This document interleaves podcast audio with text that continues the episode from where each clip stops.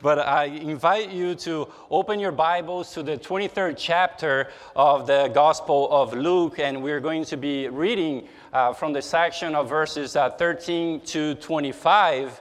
And today we're going to be looking at Jesus' uh, trial before a Pilate. And the trial in the passage that we are about to read takes place during Good Friday the day that Jesus got crucified. And although this day is called the Good Friday, this day can be considered as the darkest day of Jesus' life.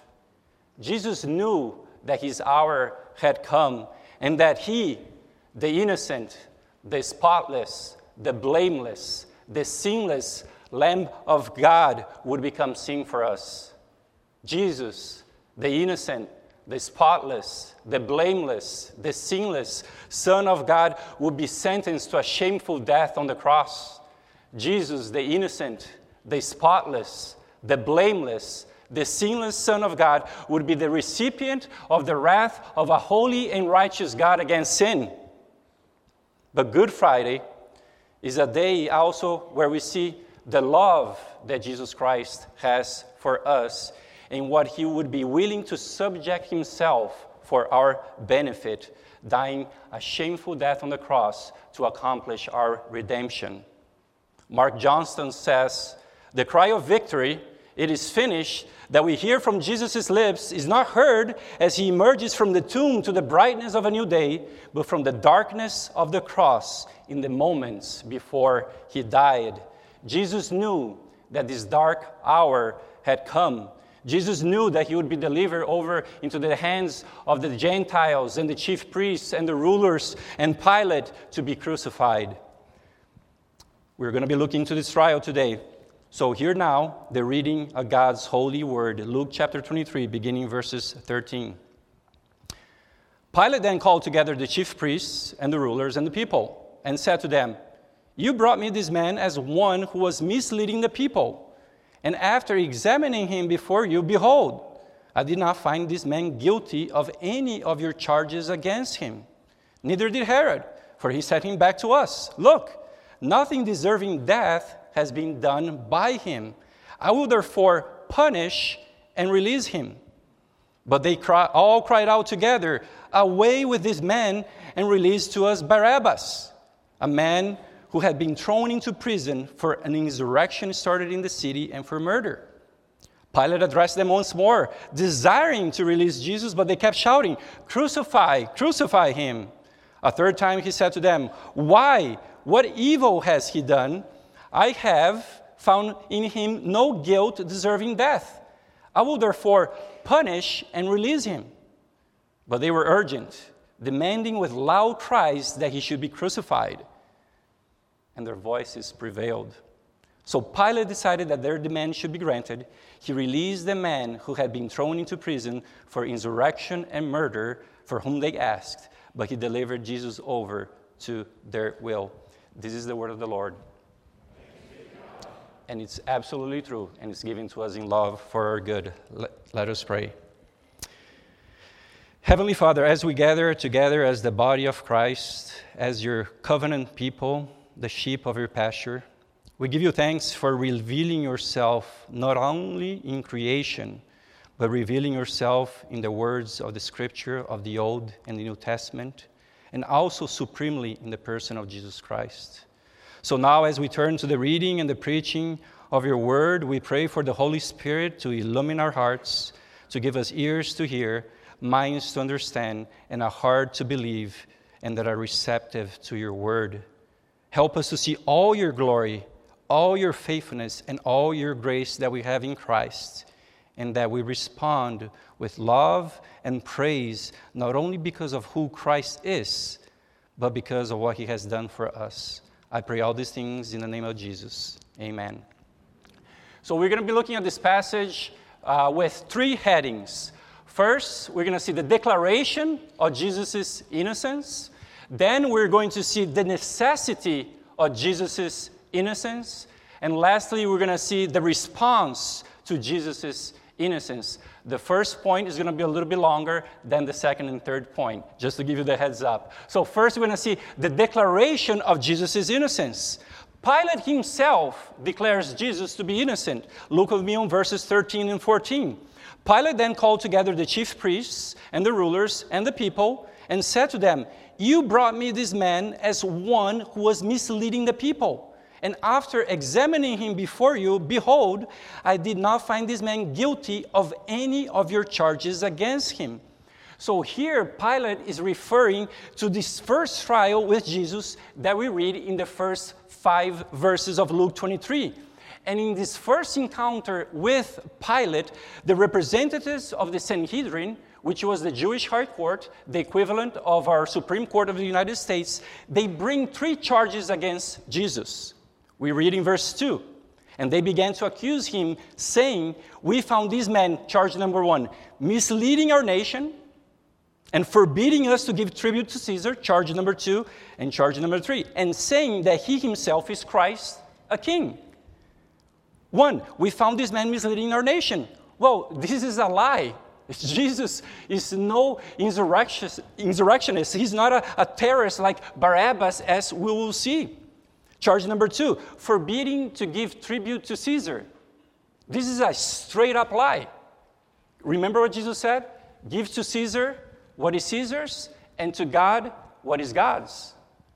You know what that means, right? In other words, make sure you pay your taxes this coming Monday.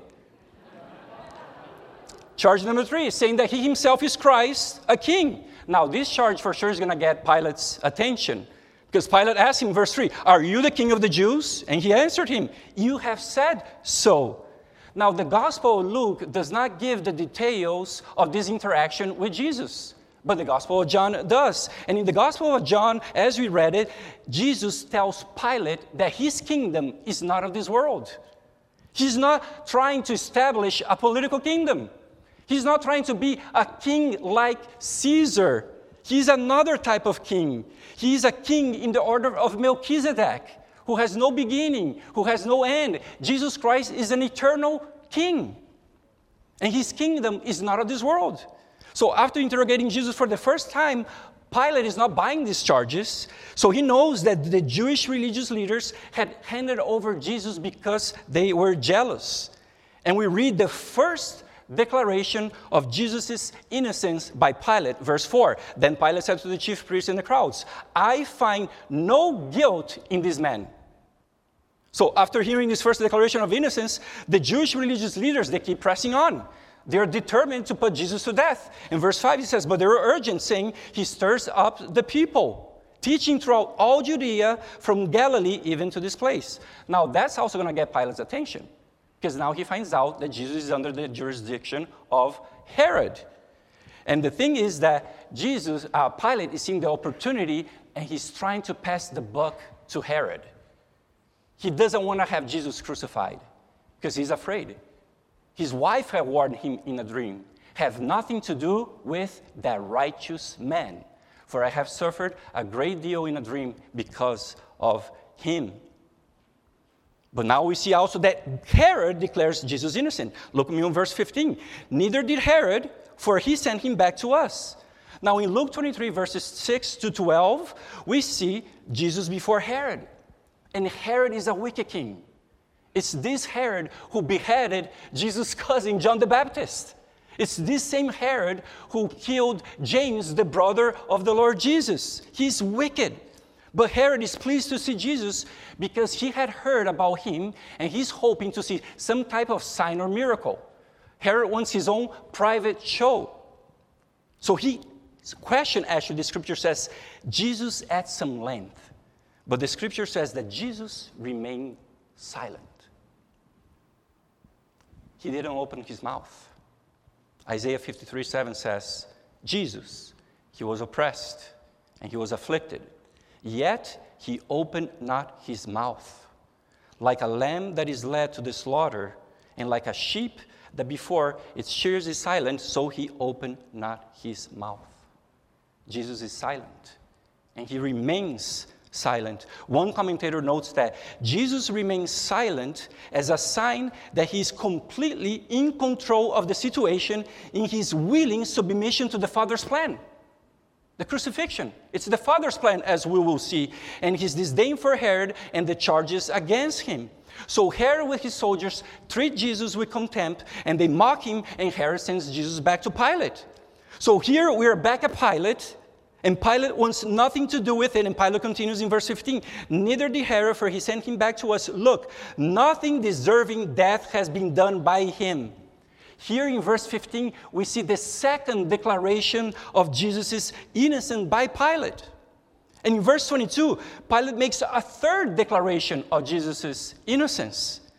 A third time he said to them, Why? What evil has he done? I have found in him no guilt deserving death. So, apart from these three declarations of innocence from Pilate and the one from Herod, we read today further declarations of innocence from other people in the same 23rd chapter of Luke and in the other Gospels. Look at all these people declaring the innocence of Jesus. Pilate, three times, Pilate's wife declares him innocent.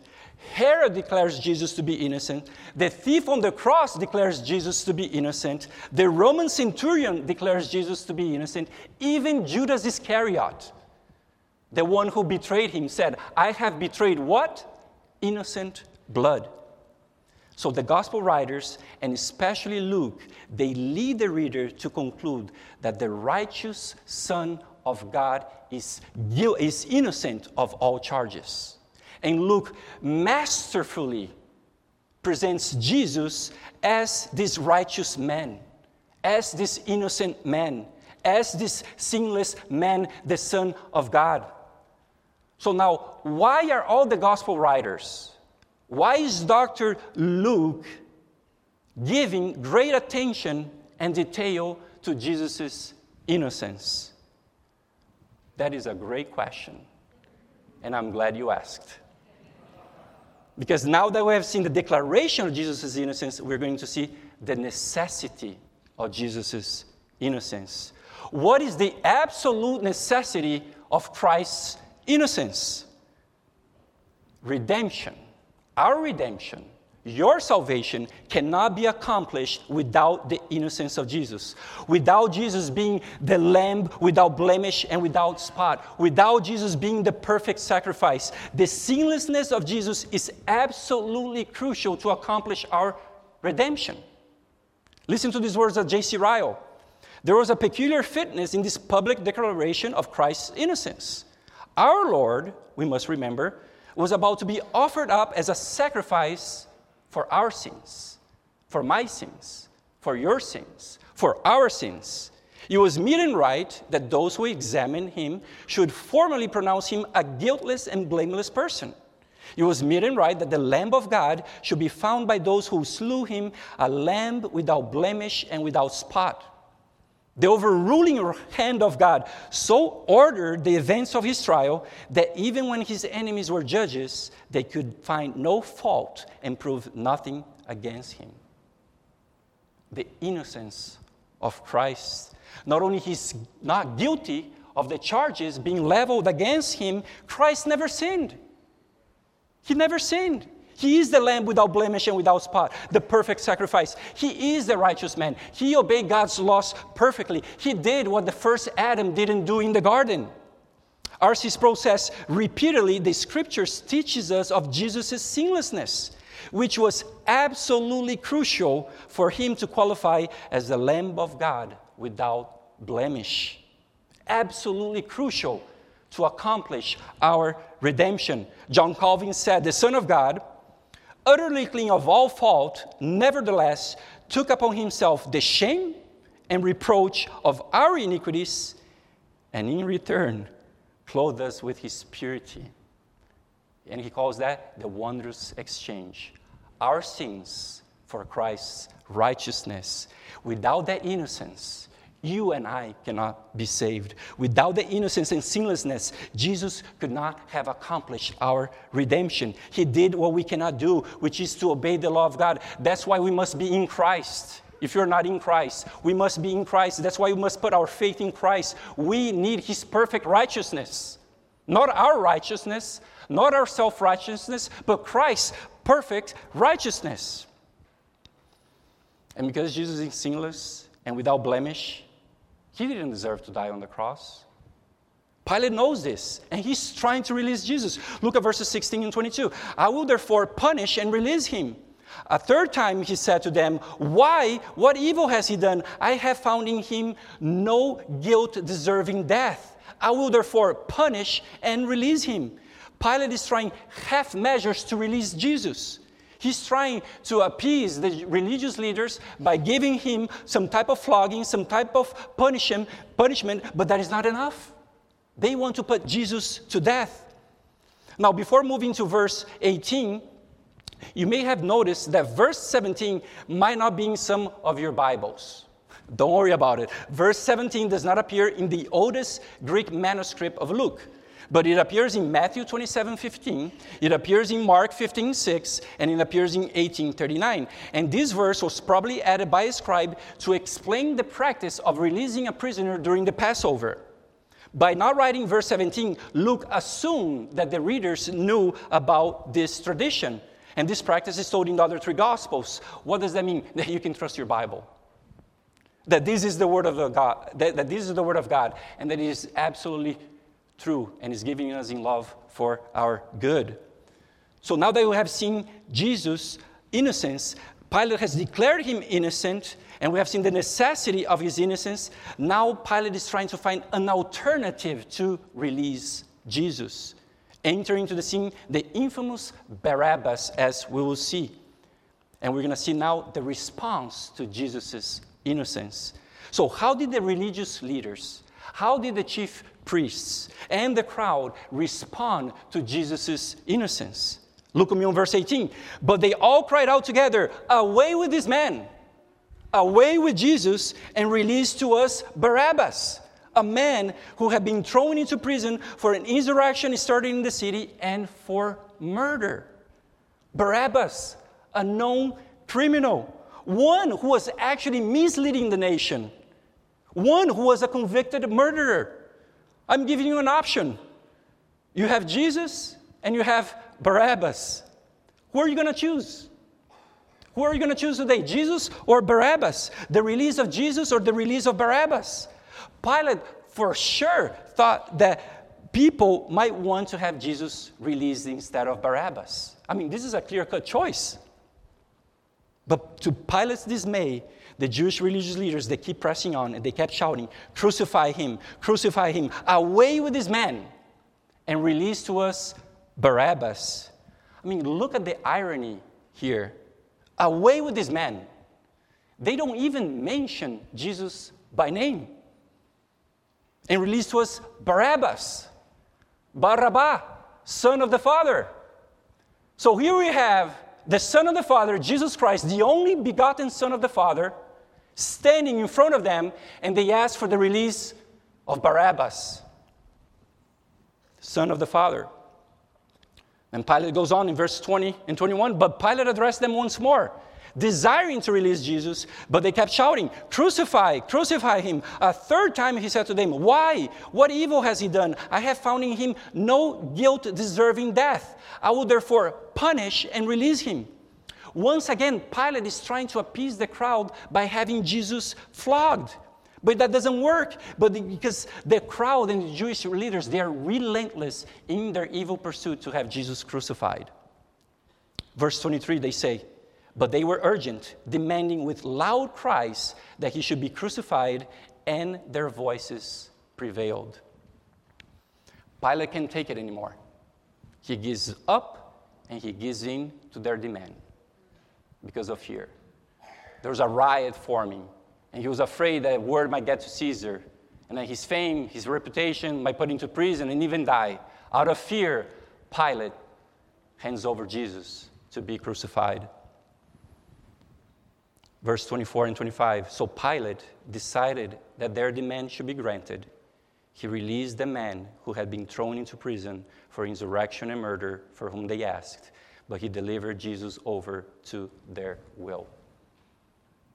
The guilty being set free, the criminal being set free, the insurrectionist being set free, the murderer being set free, but he delivered Jesus the innocent being condemned, the blameless being condemned, the sinless Lamb of God being condemned. The guilty is set free, and the innocent is condemned. 2 Corinthians 5:21 says, "For our sake he God made him Jesus to be sin who knew no sin, so that in him, in Christ, we might become the righteousness of God." What Calvin called the wonders of exchange, our sins for Christ's righteousness.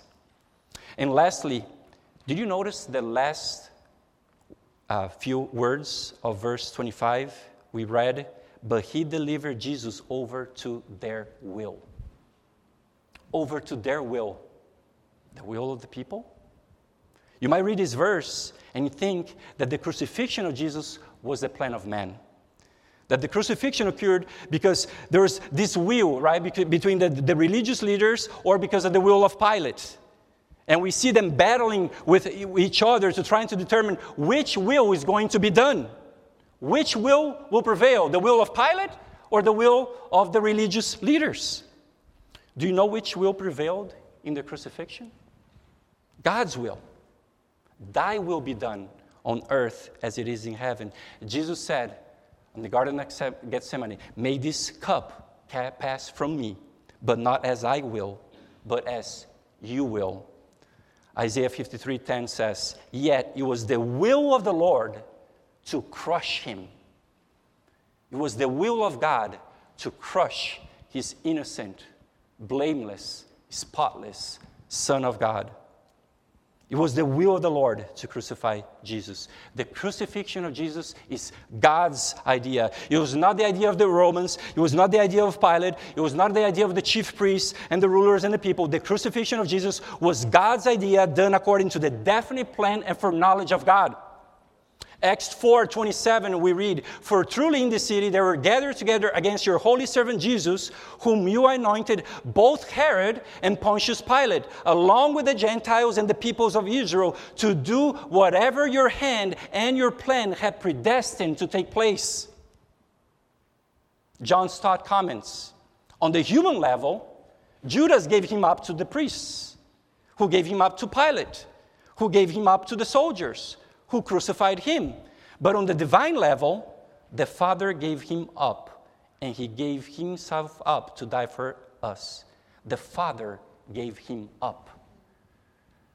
For God so loved the world that he gave. He gave his only begotten Son, the sinless Son of God, to die for our sins. Augustine Marlorat, a commentator Reform, said Christ did not go to his death constrained by external forces, but by his own free will that he might fulfill the Father's commandment.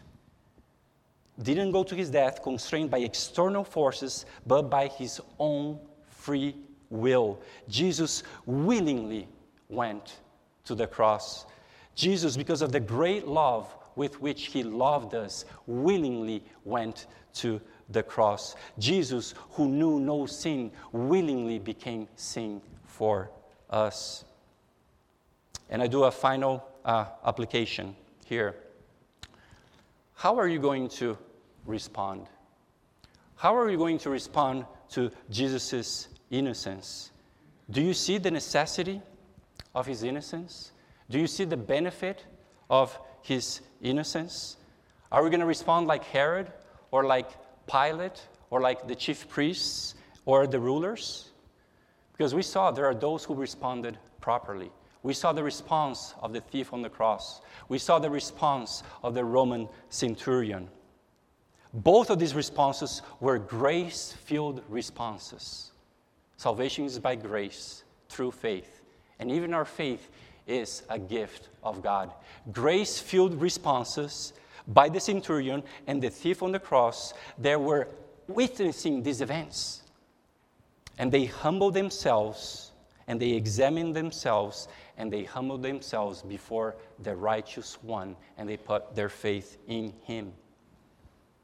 You know what happens is our sins create a desperate need, a desperate need in us. Doesn't matter if you're a believer, if you're a non believer, our sins create a desperate need in all of us to cling to Jesus Christ, this righteous man, this perfect man, this sinless man, this blameless man. How are we going to respond? Because we respond in faith. If we repent of our sins, and if you trust in Christ alone for your salvation, all our sins can be erased.